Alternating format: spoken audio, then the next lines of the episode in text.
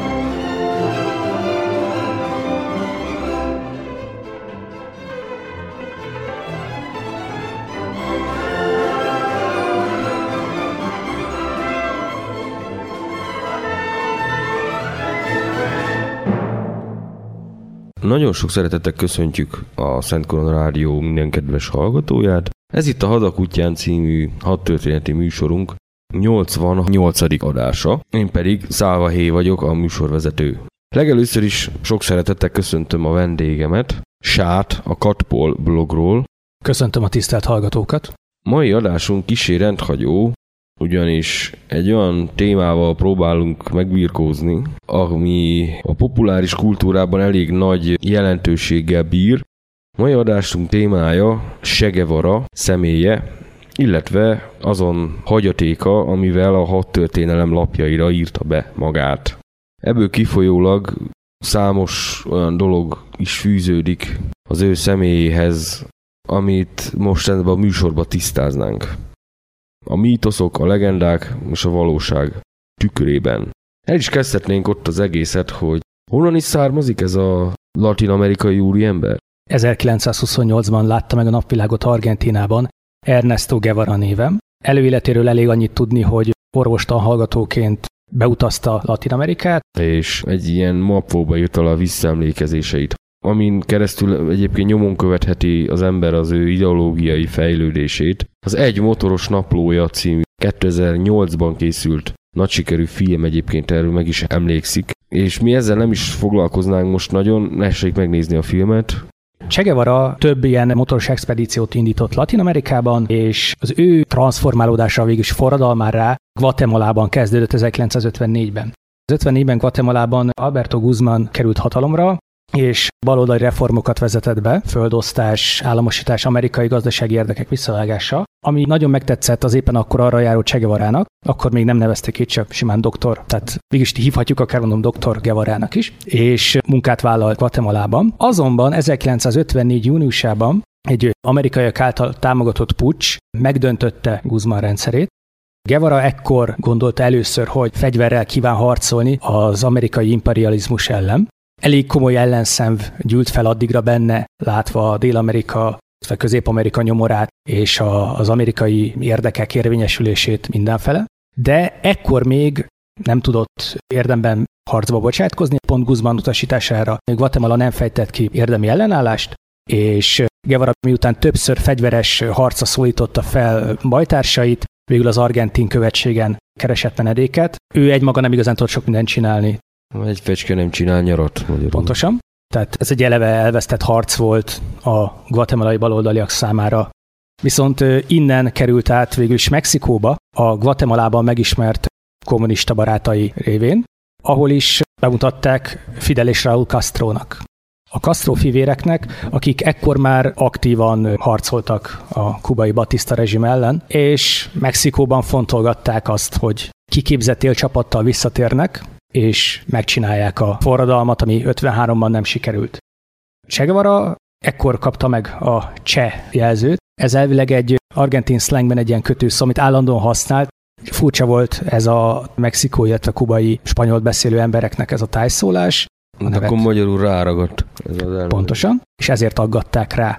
Spanyolul ez talán ilyen megszólító szócska, kötőszócska, nem igazán tudok spanyolul, tehát nem tudom elmagyarázni pontosan, amit folyamatosan belekevernek a beszédbe. Lényeg a lényeg, hogy 1955-ben Mexikóban már katonai kiképzést kapott, Alberto Bajótól, aki a spanyol polgárháború veteránja, és emiatt emigráns volt Mexikóban, ugyanis a progresszív baloldali erők oldalán harcolt emiatt. Akik 39-ben menekülni kényszerült. Polgárháborút, igen.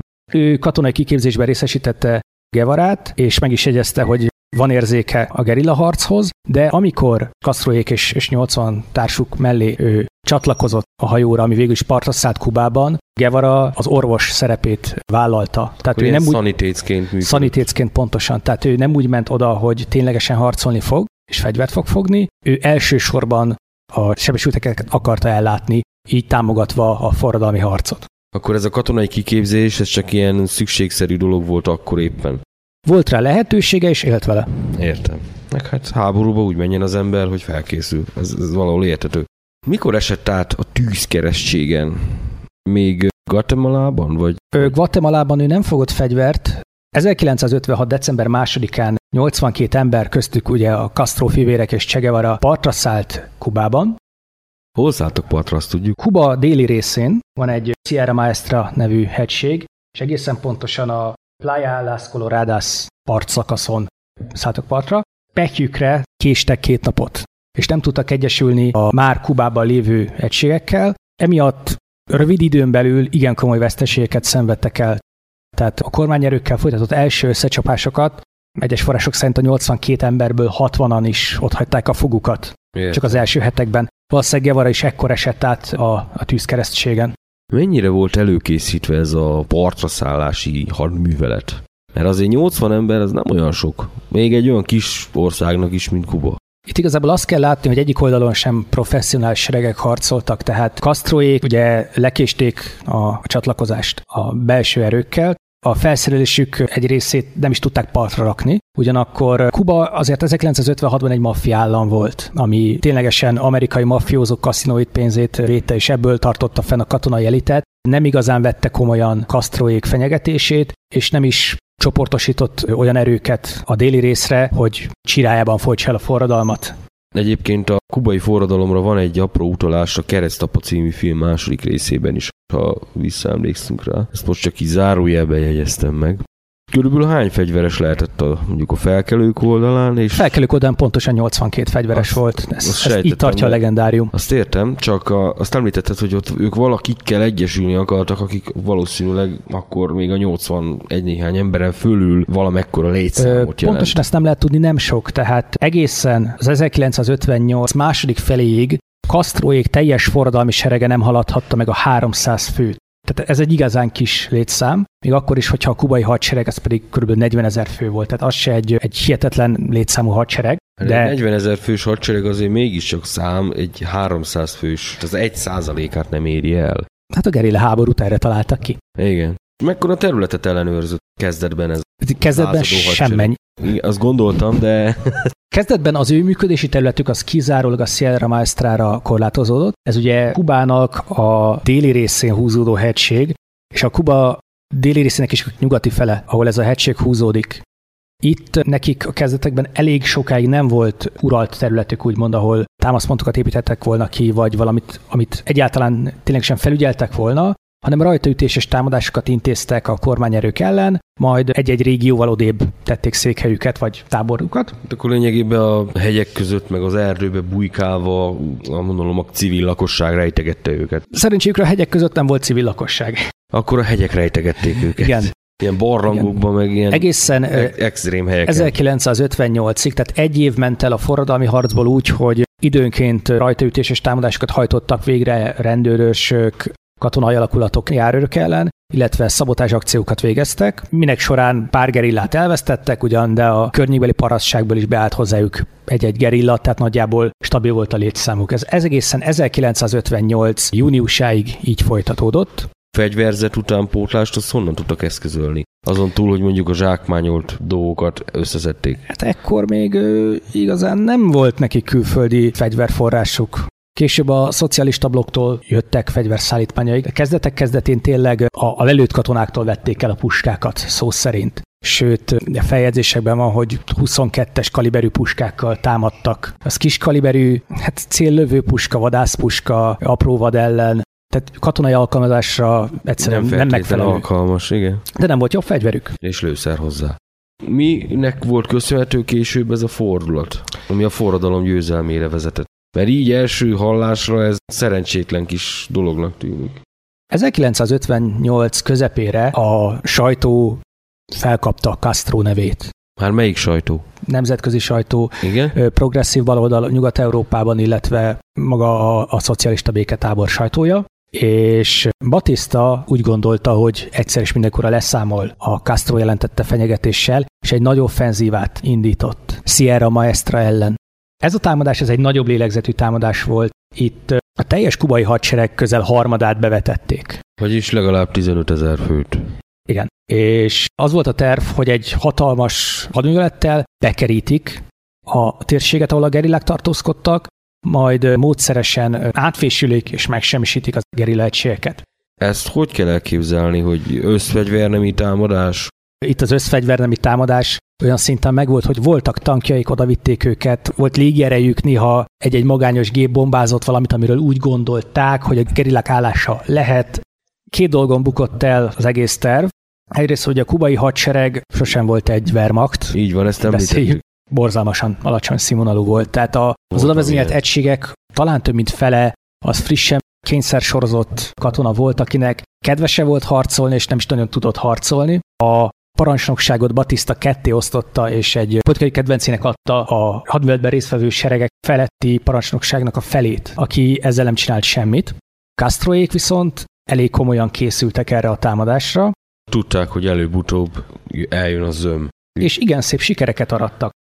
Kiemelnék kettő csatát, Ha lehet csatának nevezni. gerilla háborúról beszélünk, tehát le kell csökkenteni az emberek az igényeit. Igen. Ugye egyszer közvetlenül nagy offenzíva megindítása után az Estrada cukormalom mellett Ez ilyen cukornád cukornád ültetvényeknek a, igen, feldolgozója. Che Guevara, tehát az ő általa vezetett egység meglepett egy kubai hadoszlopot, és igen szépen lekaszálta őket. Útakadályokat állított fel, a páncélozott gépjárművek a hadoszlopban emiatt a terepen próbáltak kerülni, de a terep pedig alá volt aknázva. Ezek Igen. után ösztüzet zúdítottak a kubai katonákra, 86 ember sikerült megölniük, a maradék elmenekült, miközben a gerillák összesen három embert vesztettek.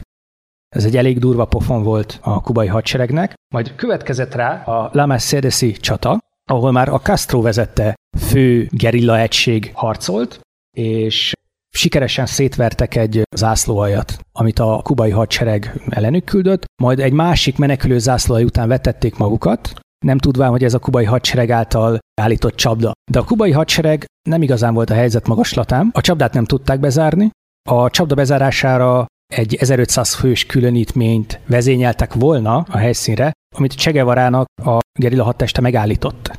Akkor ők nem érhettek oda már akkor. Pontosan. Tehát a jól előkészített csapdából egy újabb csúfos kudarc született, ahol szintén minimális veszteség volt a gerilláknál, komoly veszteség a hadseregnél, és ami fő szégyen 240 kubai katona egész egyszerűen megadta magát a gerilláknak. Gerilla háborúban nem kockáztatom meg, hogy mondjuk a Genfi egyezményeket egyáltalán hírből is ismerik, olyan, hogy hadifogoly ejtése. Mit történt ezekkel a katonákkal, akik... Lefegyverezték őket és elengedték. Némi politikai indoktrináció után. Itt még nem történt a meges kivégzés, azért ezt tegyük hozzá. Voltak, akik átálltak hozzájuk?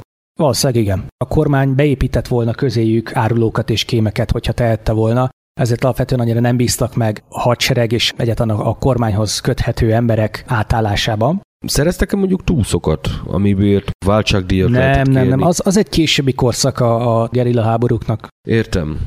Ezekkel a győzelmekkel mennyire változott az erőviszony meg? Hát ott volt még a több tízezres kubai hadsereg másik fele. Az erőviszony igazából úgy változott meg, hogy valóban érzékeny vérvesztességet, illetve hardware vesztességet nem szeret be a kubai hadsereg, ugyanakkor teljesen demoralizálódott, annak következtében, hogy egy, egy igen kicsi gerilla sereggel való összetűzést ilyen vesztességekkel és ilyen megadási arányjal fejez be.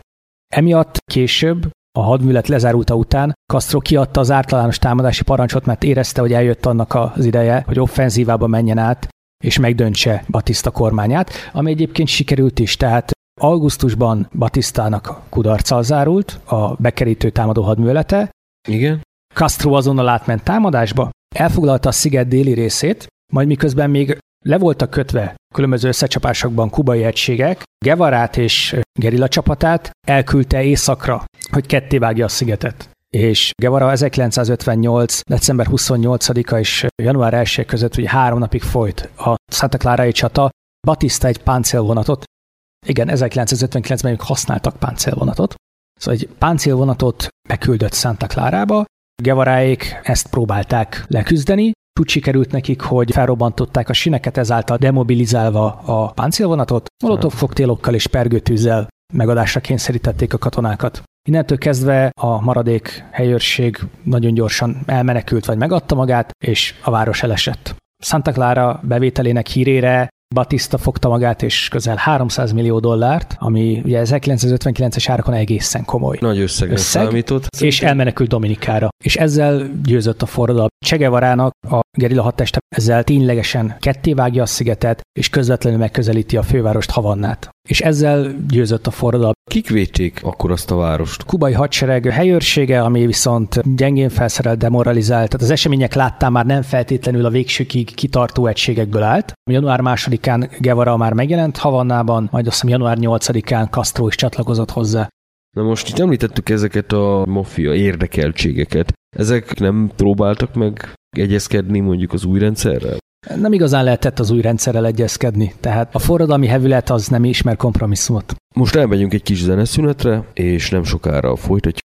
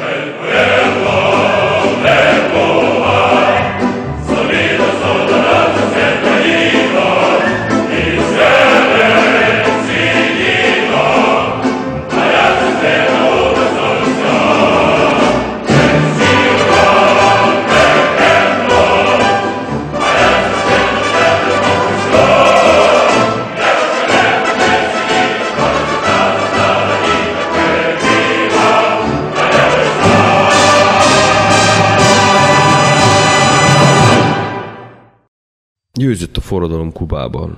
Castróik hogy láttak neki saját államrendjük megszervezésének? Ugye egy dolgot nagyon fontos megjegyezni, hogy 1959-ben Castro még nem gondolta úgy, hogy ő itt mindenképpen egy szocialista államot fog csinálni. Mind Castro, mind Guevara pályafutásuk során mégis körülmények hatására folyamatosan sodródtak balra.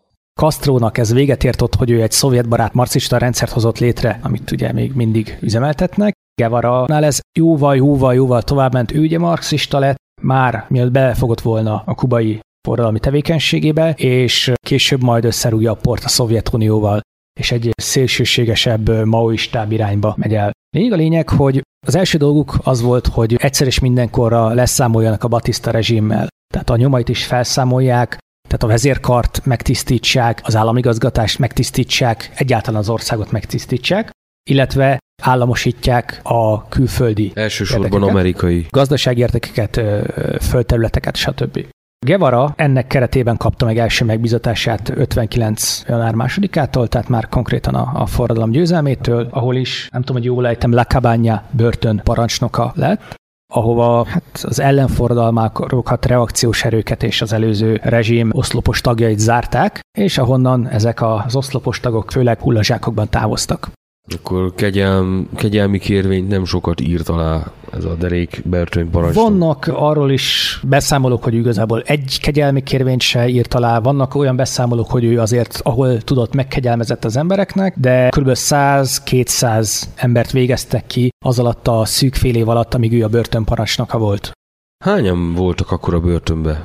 Ezt pontosan nem lehet meg, több százan. Gondolom folyamatosan bővült a létszám. Igen. Több százan, sőt akár több ezeren. Is megfordulhattak. Igen. Értem. Ugye az biztos, hogy a börtönt azt jóval befogadó létszám fölé zsúfolták, tehát sokkal több embert zártak oda, mint amennyi emberi viszonyok között lehetett volna ott tartani.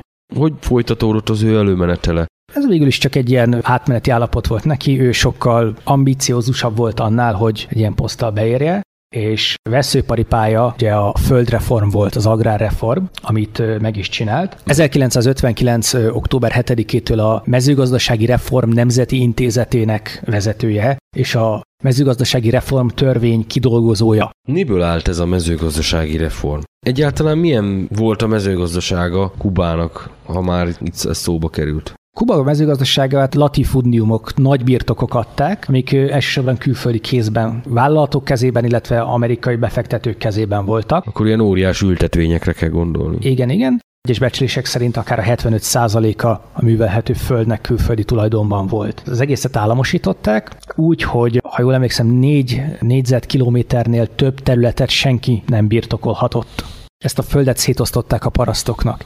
Igen ám, csak ugye a szocializmusról beszélünk ekkor már, és ezt a nemes gondolatot, hogy a népnek, a parasztoknak földet adunk, illetve az elvett földét kárpótoljuk a birtokosokat, ezt sikerült úgy megoldani, hogy kárpótoljuk az elvesztett földet, de nem pénzzel, hanem államkötvényel ami ekkor azért elég ilyen békekölcsön jellegűnek hangzott, amit majd egyszer ki fog fizetni a kubai állam, Másrésztről az elvett földet sem feltétlenül adták oda az egyszerű földműveseknek, hanem ugye állami bizottságok kezébe került kvázi. Tehát a TSS-ítésről konkrétan még nem lehet beszélni, de nem közvetlenül az emberek tulajdonába ment a föld. Akkor volt egy ilyen köztes szervezet, aki birtokolta vagy üzemeltette a földet, amíg ki nem osztották. Igen, Értem. ez volt a, az intézet, amit Guevara vezetett és innentől kezdve felfele ívelte a pályája, ugyanis november 26-án kinevezik a Kubai Nemzeti Bank elnökének.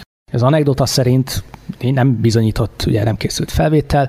Ez úgy történt, hogy egy álmos délutánon Castro összehívta az ország sorsának eligazítására legmegbízhatóbb harcostársait, és feltette azt a kérdést, hogy van-e közöttük közgazdász, ugye spanyol ekonomista. Guevara nem igazán figyelt, és úgy hallotta, hogy azt kérdezik, hogy van-e köztük kommunista. Kommunista. Akkor nem ekonomista, hanem kommunista. kommunista. És feltette a kezét. És hát másnaptól ő volt a kubai egybank elnöke. Ez érdekes. De nem kérdezte meg, hogy mit is mondtatok, mert nem értettem jól, vagy, vagy valami ilyesmi. Most ugye a jegybank elnöknek őt eléggé furcsa dolog volt kinevezni, hiszen tehát egy nagyon vonalas és radikális baloldali politikai ideológiát képviselt, ami a bankok, a tőke, a kamat és az egész kapitalizmus ellen, ellenszemvel viseltetett. Na most egy ilyen emberre bízták a monetáris politikát. Guevara nem igazán törődött azzal, hogy neki mi lenne a munkája, szépen aláírta a bankjegyeket, stílusosan úgy, hogy cseh, de, de érdemi döntéseket és érdemi gazdaságpolitikát nem folytatott, mert ugye sem közgazdasági alapképzettsége nem volt hozzá, sem, és ez nagyon vicces matematikai alapképzettsége. Tehát források vannak arról, hogy matek és közgázórákat vett hogy valahogy Már... képezze magát, miközben ő egy bankelnöknek volt kinevezve. És fogott rajta valamit az oktatás? Valószínűleg nem. Tehát ő annyira a zsigerből elutasította ezt az egész dolgot, ami pénz, meg bankok, meg tőke, meg, meg Kamat. kamatlábak, meg, meg nemzetközi kereskedelem, meg tehát, hogy nem elvtársi szolidaritásból, meg társadalmi szolidaritásból segítjük egymást, hanem pénzt kérnek a szolgáltatásokért, árukért, hogy nem igazán tudott maradandót alkotni. Gevarához kötődik, tehát későbbi gazdasági miniszter is lett az, hogy a termelési számok túlteljesítését ő erkölcsileg akarta jutalmazni, és nem pedig pénzzel, ami igen komoly összetűzésbe hozta őt nem csak egyszerűen a kubai munkásokkal és kubai parasztokkal, hanem konkrétan harcos társaival, és akik látták, hogy persze lehet az ideális emberről beszélni, aki önzetlenül egy szebb társadalom építéséért munkálkodik erején és tudásán túl. De ez nem de várható el mindenkitől. Továbbá azért mégiscsak a materialista motiváció az néha többet ér, mint az ideológiai. Igen, hát elmélet és gyakorlat. Nagyon egyszerű. Viszont érdekes módon, amikor ha valaki túl teljesítette az elvártat, akkor erkölcsi elismerést kapott, valaki alul teljesítette, akkor azért a béréből vonták le. Akkor már materialista jellege volt a szabályzásnak. A kubai gazdaságban hogy érződött ez a fajta államosítás, kisajátítás, meg Segevara jegybankelnöki működése? Ő 61-től a jegybankelnökséget leadta és gazdasági miniszter avanzsált. Hát egyik jobb, mint a másik egyébként. Igazság szerint 62-re a kubai cukortermelés, a Kubának legfőbb exportterméke a cukor. A gyapot és a kávé nem volt annyira jelentős, illetve akkor a, a gyapotnak pont pangott az árfolyama. Tehát a kubai cukortermelés a felére esett vissza. Igen komoly pénzügyi válságba sodorva az országot, amivel végül is a szovjetek húzták ki Castroékat. Részben ennek is köszönhető, hogy Castro végül is elment Moszkva irányába, ideológiájába. A szocialista Kubát 1961. május 1-én kiáltják ki, kettő és fél évvel a forradalom győzelme után. Értem. Addig valamilyen ilyen átmeneti államkapitalizmus működött ott? Forradalmi rendszer, ami szépen folyamatosan tolódott egyre balra és balra és balra. Értem. Tehát kezdetben ők meg akartak egyezni az Egyesült Államokkal, és az Egyesült Államok ugye embargót vezetett be Kuba ellen, emiatt már a szocialista blokkhoz kellett fordulniuk. Hát, mert máshoz nem tudtak fordulni. Pontosan. Közben ugye elkezdték a szocialistának a rögeszméje, ugye nehézipart kell erőltetni, mert a nehéziparban van a jövő. A Kubában körülbelül annyi esélye és, jövője volt a nehéziparosításnak, mint annak idején az 50-es években nálunk. Hát nálunk még talán több volt, mert... Igen, nálunk még talán több volt, mert ugye... Nincs olyan messze mondjuk a nyersanyag, az energia, mint mondjuk Kubában. Meg, meg szakképzettség is volt nálunk. Igen, akart. Igen. De hát Kubában aztán ez végképp reménytelen volt. Hát ipar se volt. 63-ra ez a képzelés ez teljesen elhalt. De próbálták. A Guevara a forradalom után 60-61-ben már felvette azokat a sztár allűröket, melyek igazán rányomták a bélyegüket az ő utolsó éveire és egyetlen személyiségére. Világutazásba kezdett, meglátogatott minden országot, harmadik világban, Kelet-Európában, Nyugat-Európában. Távol-kelet. Ott is volt, beszédeket tartott, lelkesítette a, a forradalmi erőket, és harmadik világbeli összefogásra szólította fel az elnyomott népeket, egyre, egyre kevesebbet tartózkodott Kubában, egyre többet külföldön. Ami azért lett Castroéknak nagyon kínos egy idő után, mert Guevara túlságosan is balra ment. 1962-ben a kubai rakétaválságot követően Guevara kikelt magából, hogy a Szovjetunió cserben hagyta őket. Konkrétan azt mondta, hogy a nukleáris háború több millió áldozata is megéri, hogy leszámoljanak az amerikai imperializmussal. Ő benne mindig megvolt ez a kérlelhetetlen kompromisszum nélküli forradalmár, aki tényleg őszintén és hevületből harcol azért, amiért hisz, ugyanakkor ez semmiféle realitásérzékkel vagy politikai érzékkel nem párosult. Meg gazdasági érzékkel sem akkor. Sem, pontosan. Tehát később erre nagyon ráfaragott, ugyanis amikor már más országokban kezdett el szövetségeseket keresni, kapcsolatokat keresni, és úgymond forradalmat exportálni, akkor ahelyett, hogy maga mellé állította volna a helyi baloldali mozgalmakat, általában igen gyorsan összetűzésbe került velük. Értem. 1962 után egyre sűrűbben bírálja Moszkvát is, hogy igazából nem is kommunisták, ők megnyugszanak azzal, hogy itt a kapitalista imperializmus uralja fél világot. De a másik felét meg a szovjetek uralják, úgyhogy ez Hát van. az nem elég. Ja, értem. Ekkor tolódott véglegesen maoista irányba? Igen. A Moszkvával ekkor már igen jó kapcsolatokat ápoló Castrónak nagyon kínosan jött, hogy az egyik főembere és főharcostársa és minisztere az folyamatosan beszólogat a Szovjetuniónak. Úgy, hogy már a szovjet expedíciós hadsereg tartózkodik Kubában. Azt Igen. is tegyük hozzá. Gevara például felrótta a Szovjetuniónak, hogy, hogy ugye pénzt kérnek a fegyverekért, vagy legalábbis exportcikket kérnek a fegyverekért, amiket adnak, ahelyett, hogy ugye elvtársi szolidaritásból a világforradalom ügyét elősegítendő küldenék a harmadik világban mindenhova a fegyvereket. Beszólt a Szovjetuniók azért, mert ő úgy gondolta, hogy Amerikát úgy lehet legyőzni, hogy ugye ekkor már folyamatban van a vietnámi háború, ne felejtsük el, hogy rengeteg újabb és újabb Vietnámot robbantanak ki Latin Amerikában, Afrikában, Ázsiában, lekötve és megrodjantva az Egyesült Államokat, és nem érthették, hogy a szovjetek hogyan törekedhetnek egyfajta kényes egyensúlyra ebben a hidegháborús környezetben, ahelyett, hogy minden áron, minden fronton konfrontálódnának az Egyesült Államokkal nem volt benne sok reálpolitikai érzék. Pár szóba beszéljünk még erről az utolsó nagy vállalkozásáról Gevarának, és arról a mítoszról és valóságról, ami az ő személyét lényegében a mai napig is körülöleli. 1965-re a viszony Gevara szélsőséges hozzáállása miatt megromlott Castro és Gevara között. Viszont ekkor Moszkva volt Kuba fő támogatója, gyakorlatilag Moszkva mentette meg az államcsőttől Kubát, ezért Castrónak úgy kellett ez a, ez a Moszkva ellenesség, mint púpa hátára. Persze. 1965-ben Gevara elment Kongóba forradalmat csinálni, és a biztonság kedvéért, hogyha ő elesne, vagy elfognak és kompromitálódna, előtte írt egy levelet, amiben ő lemond minden tisztségéről, lemond kubai állampolgárságáról. A forradalom győzelme után ő ugye argentin állampolgára volt, megkapta a tiszteletbeli kubai állampolgár címet, hogy ne hozza kínos helyzetbe Castroikat. És ezt a levelet letétbe hagyta Kubába. Igen ám, de 65. október 3-án Castro egy nyilvános beszédben felolvasta ezt a levelet, megköszönte Guevara elvtársnak a kubai forradalom érdekében végzett áldásos tevékenységét, és sok sikert kívánt, hogy további felszabadító tevékenységet végezzen a világ elnyomott népei körében, Ázsiában, Afrikában és Latin Amerikában, amerre csak jár. Akkor lényegében Castro elegánsan megszabadult tőle. Igen.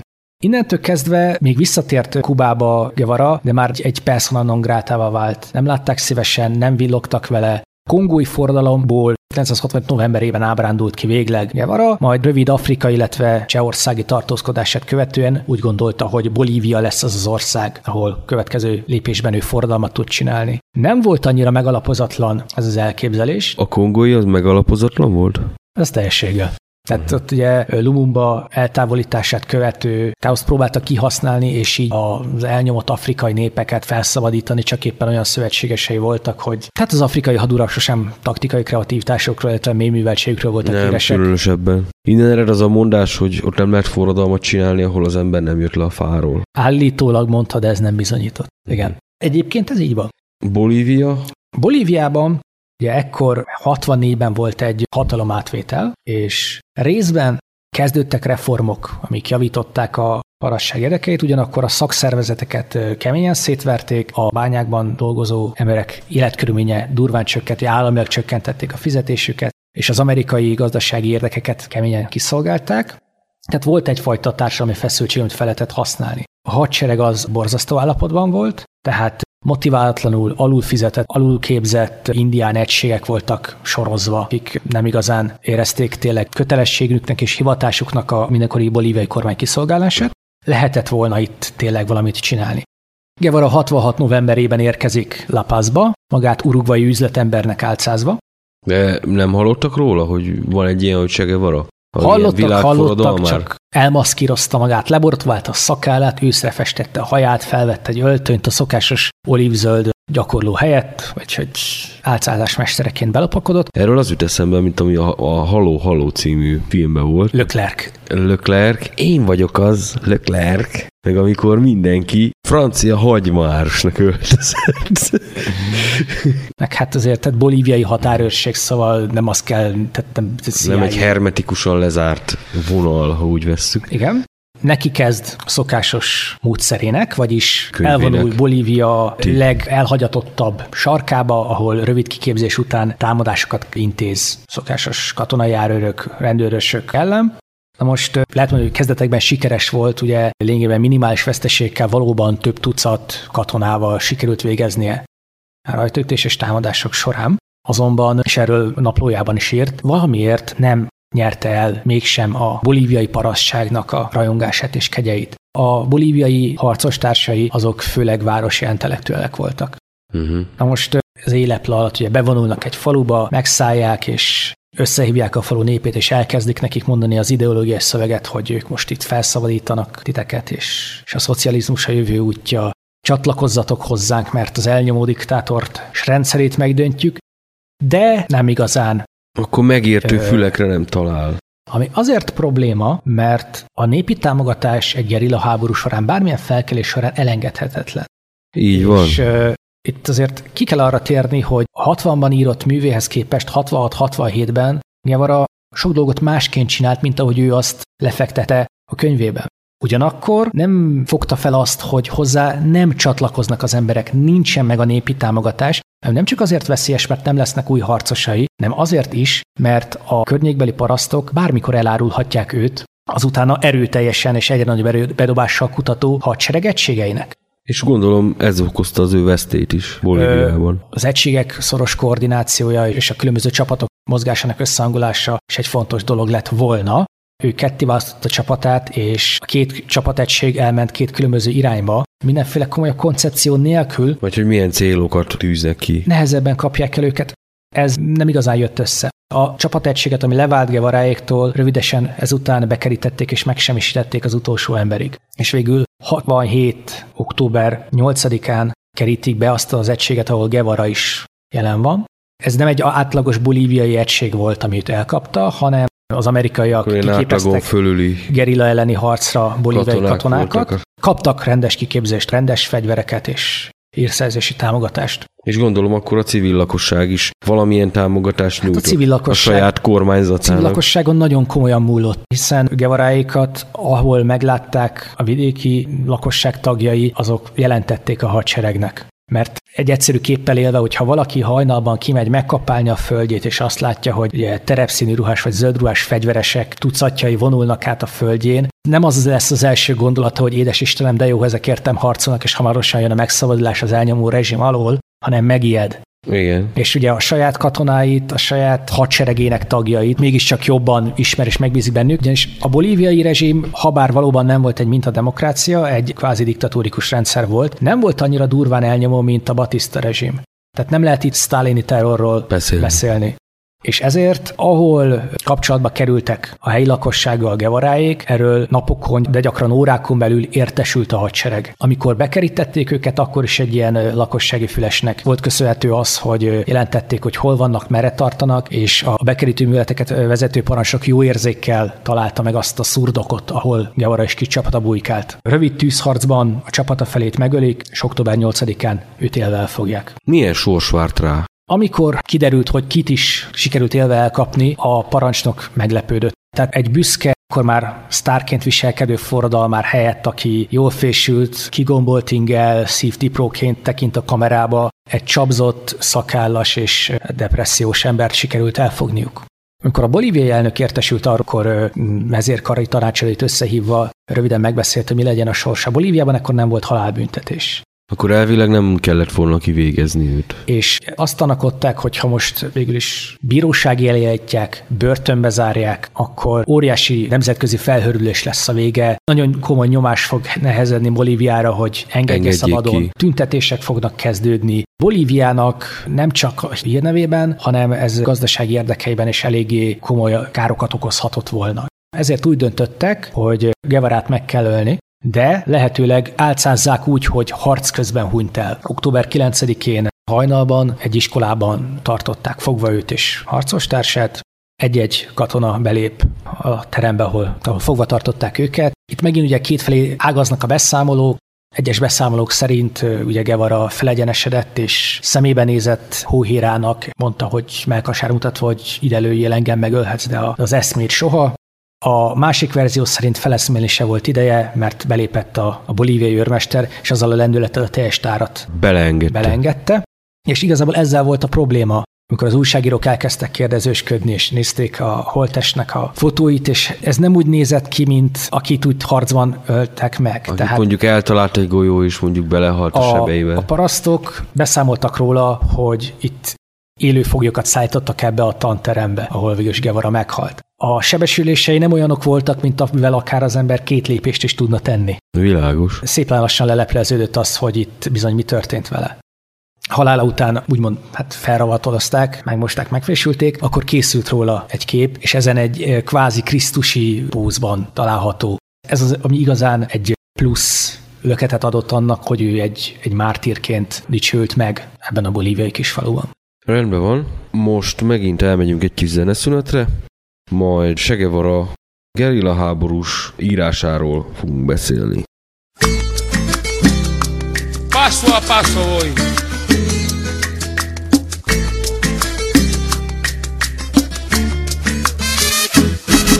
De Alto Cerro voy para Marcané, llego a Puesto voy para Mayarí. De Alto Cerro voy para Marcané, llego a Puesto voy para Mayarí.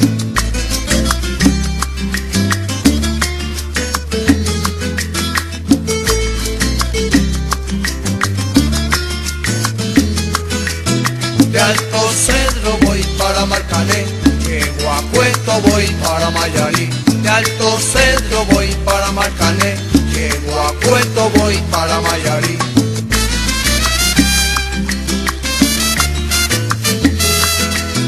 El cariño que te tengo yo no lo puedo negar. Se me salen las babitas y no lo puedo evitar. De Alto Cedro llego a Puesto voy para Mayarí. De Alto Cedro voy para Marcané, llego a Puesto voy para Mayarí. Limpia el camino de pajas que yo me quiero sentar en aquel tronco que veo que así no puedo llegar. De Alto Cedro voy para Marcané, llego a Puesto voy para Mayarí.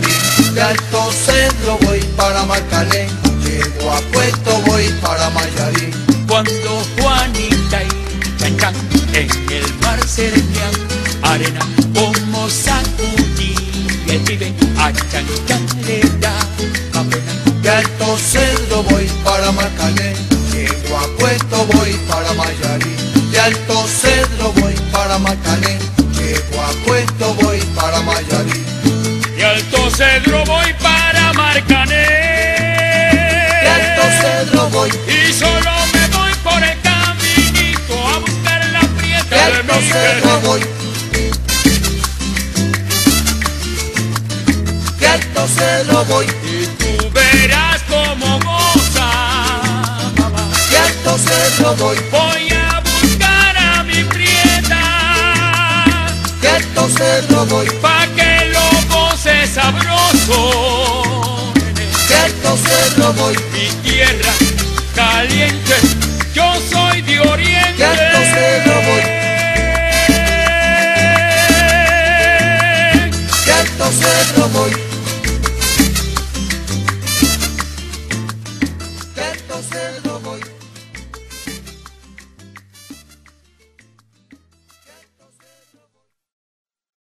Segevarának mennyire volt írói vénája?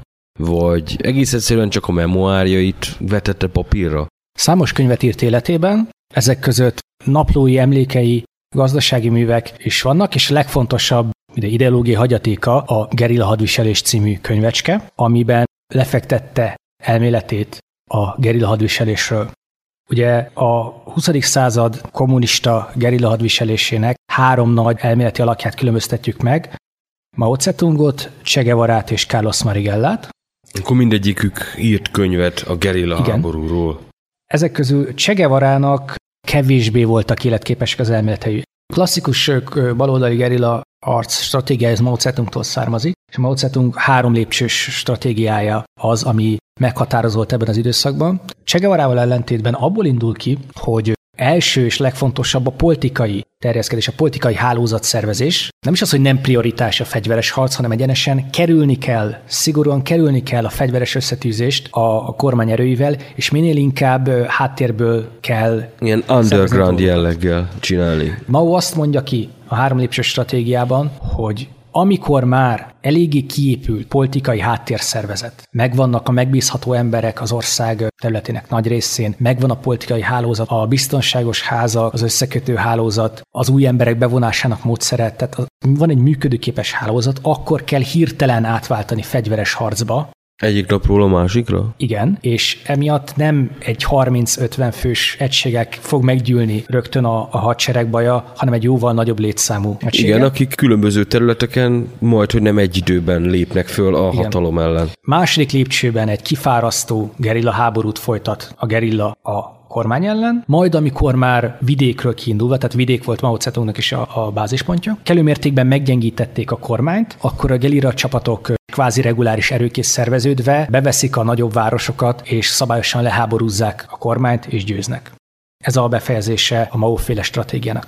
Che három nagy elméleti alapvetése van, mégpedig a népfelkelés képes győzni bármilyen hadsereg ellen, függetlenül a hadseregnek a színvonalától. Igen. Ami fontosabb változás Mao Zedong elméletéhez képest, hogy ő azt mondta ki, hogy nem szükséges megvárni, míg a forradalom feltételei előállnak, hanem egy szűk gerilla csapat a saját harcával megteremtheti a forradalom körülményeit. Lényegében generálhat egy forradalmat. Igen. És a harmadik alapvetése, ezt elsősorban Latin Amerikára mondta ki, hogy a forradalmat csak is és kizárólag a vidéki lakosság köréből lehet indítani.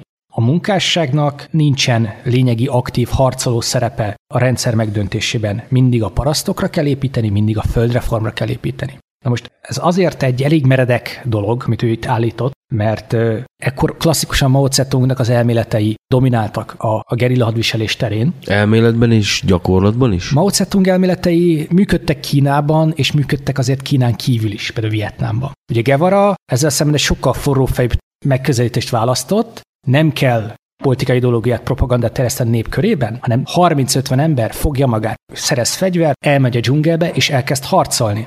A harca Na- során folyamatosan most- elő fog állni a forradalom minden feltétele. Na most Kubában ez működött, de ez nem csupán a véletlenek összjátéka? Vagyis én azt nem értem, hogy miért vont le ilyen jellegű következtetést abból, hogy Kubába ezt meg tudták oldani, de egy másik országban ezt mondjuk nem lehet megoldani. Ugye azt meg kell jegyezni, hogy a 60-as években részben Guevara elméleti munkájára alapozva ezzel a stratégiával próbálkoztak és felsültek igen csúfosan kezdetek kezdetén Peruban, Ecuadorban, Dominikában, Argentinában és Paraguayban. Akkor Dél-Amerika majd, hogy nem mindegyik országában. Minimális katonai képzettséggel rendelkező, de politikailag rendkívül elkötelezett baloldali fiatalok 30-40-en kimentek a dzsungelbe, és szabotás akciókat, támadásokat hajtottak végre a kormányerői katonák, rendőrök ellen, viszont ugye igen hamar felszámolták őket. Ez a dolog nem működött. Ugye Guevara minden következtetését a Gerilla háború című könyvében kizárólag a kubai forradalomról vonta le. És ezt nem szabad elfelejteni, hogy amikor ők partra szálltak, valóban egy szűk politikai élcsapat, amit ő elképzelt, de Castrónak már volt egy előzetes tevékenysége a szigeten. Nem zéróról indultak 1956-ban. Mint ahogy mi sem.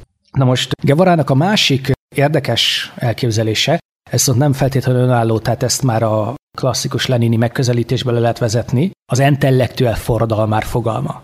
Gevaránál a forradalmár a parasztság érdekeiért harcol, parasztságot szabadítja fel az elnyomás alól, parasztság problémáira adja meg a választ, de maga a forradalmár nem a parasztság soraiból kerül ki, és ezt szó szerint le is írja könyvében, hanem egy politikailag ideológiailag képzett külső elemként. Vagyis lényegében importálva van a forradalmár intellektuel, és a parasság az automatikusan átveszi ezeket Igen. a tanúkat, és végrehajtja a saját forradalmát, ha jól értettem. Ő ezt így képzelte el, mert Kubában így látta. Csak hogy mint később rá kellett döbbennie, mint Kongóban, mint Bolíviában, ez nem így működik. A baloldali gondolkodásban megvan ez a fajta hit a progresszióban, hogy miután ők egy magasabb fejlődési szintet képviselnek, mint a kapitalizmus, amikor ők ideáikat és céljaikat az elnyomott parasság elé tárják, az felismeri ebben a reményt, a jövőt, és automatikusan csatlakozik hozzájuk, hiszen a kommunizmus a jövő útja. Azonban ez nem igazán jött be, mert az a parasztság, akár az, amit ugye keményen elnyomnak, akár az, ami nincs feltétlenül durva elnyomás alatt, de azon gondolkozik, hogy hogyan élhetne meg máról holnapra, felelőtlen kalandor akciónak fogja leátni ezt a totális szembefordulást az állammal és a hadsereggel. Így van. Na most Gevaránál ez az intellektuál forradalmár kép viszont azért volt vonzó, főleg ugye a, a nyugat-európai baloldali értelmiség számára, ugye ne felejtsük el, hogy nem sokára jött 68 és a párizsi diákforradalom. Igen, a párizsi flaster felszedés. Tehát a baloldali álmodozó egyetemisták számára nagyon vonzó volt az a kép, ahol a baloldali álmodozó egyetemisták önmagukban tudnak forradalmat csinálni a harmadik világ egyszerű elnyomott műveletlen népe között. Öt lépcsőt állított fel, hogy hogyan lehetne győzni. Klasszikusan 350 álmodozó lelkű baloldali értelmiségi kimegy a dzsungelbe. Harcba kezd, a második lépcső, amikor a sikeres rajtaütések hírére a környékbeli parasztságból elkezdenek szállingózni a hívek, akik beállnának a seregbe, és így szépen lassan elkezd duzzadni a létszámuk. Tehát ő azt mondta ki, hogy ha sikerült, tehát mind a minden héten megölnek mondjuk egy katonát, vagy egy rendőrt, vagy felrobbantanak mondjuk egy, egy rendőrösöt, az egy idő után automatikusan ahhoz vezet, hogy újabb és újabb emberek egy, állnak egy, be. kettő ember jön és csatlakozik hozzájuk. Na most harmadik lépcsőben, amikor már stabilan csatlakoznak emberek a mozgalomhoz, akkor a gerilla csoport átvonul az eddig kietlen lakatlan területekről a sűrű belakott területekre, és első körben hosszabb ideig átmeneti táborokat létesít, majd végül permanens táborokat létesít. Negyedik lépcsőben ezeken a permanens táborokban üzemeket, illetve raktárakat, egészségügyi létesítményeket, oktatási létesítményeket hoz létre. Ha valaki olvasta a Gerilla háború című művet, többször megjelenik benne a cipőgyár és a cipőjavító üzem. hát ugye persze egy nehéz terepen egy gerillának a jólábeli az egy alapvető dolog. Abban az időben még nem voltak tömeggyártott kínai cipők, csak ezt mostani szemmel némileg vicces olvasni, hogy Igen. legalább tízszer szerepel benne, hogy milyen fontos a cipő. Ne felejtjétek, gyerekek. De ugyanígy cipő. kalap is, mert süt a nap, meg esik is az eső, arról nem beszélt? Le lehet levágni lapulevelet. Ötödik lépcső pedig, amikor már a stabilan tartott területen a folyamatosan érkező átállók és érkező forradalmárok következve annyira feldúzzad a gerilla csapat létszáma, hogy újabb sejtek, 30-50 fős élcsapatok válhatnak le, amiket más régiókba küld, és előről kezdik ezt az egész folyamatot. Egy idő után a régióknak olyan részét fogja uralni a gerilla hadsereg, Ilyen kis állam lesz az állam. Hogy a forradalom képes már nyílt csatában neki menni a kormánynak, és megdönti azt. Ami nagyjából valahogy így történt Kubában, csak éppenséggel azt nem vette figyelembe műve megírásánál Csegevara, hogy az egész forradalom nem akkor kezdődött, amikor ők partra szálltak. Nem annyira automatikus, hogy a lázadókat valóban egyfajta megváltónak, egy szocialista, egy kommunista angyalnak látja a, már ez is képzavarért, a parasztság. Carlos Marigella kicsit továbbfejlesztette és úgy működőképesé tette Guevara elméletét, hogy valóban lehetséges az, hogy egy, egy szűkél csapattal lényeges politikai változást lehet kicsikarni, csak ezt nem vidékről kell csinálni, hanem a nagyvárosokból, és elsősorban nem klasszikus gerilla harccal, egy városi gerilla harccal, ami már erősen megy át a terrorizmusba. Amit most Tehát, hogyha az embernek hívom. van 30 mindenre elszánt, ideológiailag elkötelezett fegyverese, akkor jobban megéri, hogyha szabotás akciókat és merényleteket hajt végre nagyvárosokban, ajánlom mondjuk a német vörös hadsereg frakciót példának, Igen. mint hogyha elmenne valami kvázi lakatlan területre, és valami szerencsétlen vidéki rendőrt időről időre megölne. Igen. Tehát Gevara végül is a városi és a, a klasszikus maoista vidéki hadviselés között egyfajta középutat képvisel, ami azonban nem bizonyult életképesnek Kubán kívül sehol. Gevara katonai stratégiához nem igazán értett, és ez elég komolyan kitűnik a műveiből, azonban a harcászathoz igencsak jó érzéke volt. Vagyis az egyszerű katona szintjén? Az egyszerű katona, az egyszerű gerilla parancsnok szintjén igen jó meglátása volt, igen jó érzékkel tudta felmérni a helyzetet, és az előnyire fordítani bármilyen szituációt, amikor Kubában harcolt. 57-58-ban ő még úgy ment oda, hogy ő ugye orvos lesz, innen avanzsát katonává, és természetes érzékére és a kapott katonak a kiképzése támaszkodva igen jó akciókat, tehát a rajtőtés és támadásokat jól tudta megszervezni, a védelmet, a támadást, azt a minimális logisztikát, amire ilyenkor egy gelira csapatnak szüksége van, az elrejtőzést, az éjszakai vonulást, tehát azért fontos megjegyezni azt, hogy a, a 67-ben elfogott bekerített Gevara az nem ugyanaz, mint az 57-58-ban harcoló Gevara. 67-ben egyrésztről feléve szállt ez a sztár allűr, amit ő a nemzetközi elismertség által kapott. Ő már tényleg egy ilyen megváltó csodaforradalmárnak képzelte magát. Másrészt benne is volt az a kiégés, hogy Kongóban felsült a kalandjával, Kuba lényegében kitagadta, nem volt hova mennie és nem volt mit csinálnia. Egy utolsó nagy dobásra feltette az életét. Milyen legendák fűződnek az ő nevéhez, amit érdemes itt megemlíteni? Meg egyáltalán mitől van ekkora kultusza a mai napig Segevarának? Itt most a megítéléséről sejthetnénk egy is pár ö, szót. legendát mondanék, tehát ő, mint egy idealista forradalmár, aki tényleg végsőkig hit kompromisszum nélkül, és ez nagyon-nagyon nagy szimpátiát váltott ki az akkori baloldali értelmiség körökben. Részben ennek köszönhető az ő megdicsőülése. Másrésztről, ugye ezt azért el kell mondani, hogy ugye Che Guevara egy, egy franchise, egy márka most már, pólón is minden el lehet találkozni Pulóveren, kulcstartón, öngyújtón, Na most- stb. Ugye egykori harcos társa azért ezt megjegyezte róla egy forgatott életrajzi filmben, hogy forogna a sírjában, ha tudná, hogy most kik hordják Az ő az ő képét. képét, és milyen célokért állnak ki vele. Igen. Igazából Guevarának az elképzelései nem nagyon mentek át a jelenlegi rajongó táborába. Gerilla harcosként tapad vér az ő kezéhez. Nagyrészt ez harcban megölt embereket jelent, de bizony börtönigazgató működésben is még korábban gerilla parancsnokként is sok ember kivégzését rendelte el, illetve hát egyes embereket saját kezüleg végzett ki. Na most ő nem a béke angyala volt, hanem a háború angyala. A háború gyermeke. És ez a fajta megítélés hiányzik az ő imidzséből. Ő tényleg a szeplőtlen forradalmárként szokták ábrázolni, ami nem létezhet.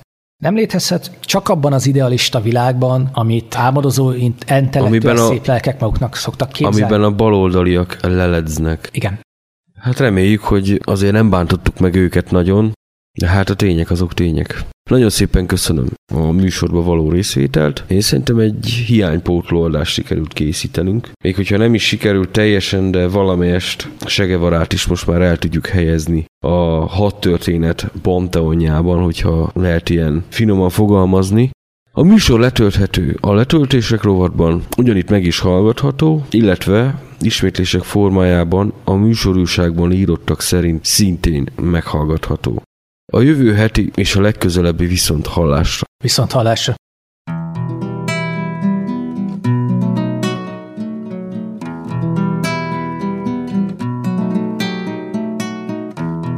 Utánad készülünk egyre Mióta a hegyekre kapva Feljött a hited napja Hogy a halált leteperje. És itt maradt a világra Figyelve fegyvered szavára A harc, hogy utadat járja. Kommandante Che Guevara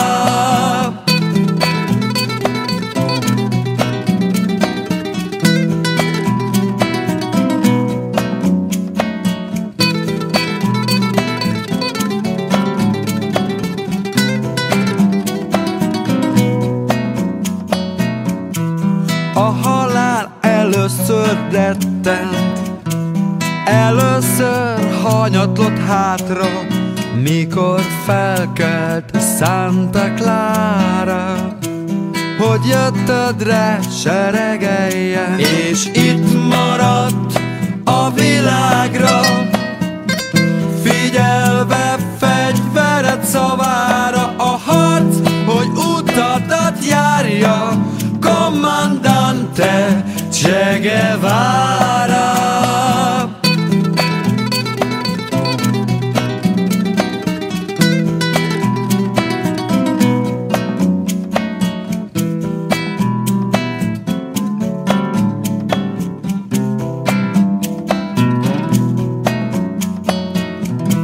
Soha sem csalódott bennem Ki karod erejét várta Hajtott mindig új csatákra A forradalmak szerelme És itt maradt a világra. Figyelve fegyvered szavára A harc, hogy utadat járja Kommandante Che Guevara A A sírot hiába ássák A vérrel vegyített sárba Hiszen gyilkosot se látta A mosolyod apadását. És itt maradt a világra Figyelve fegyvered szavára A harc, hogy utadat járja Commandante Che Guevara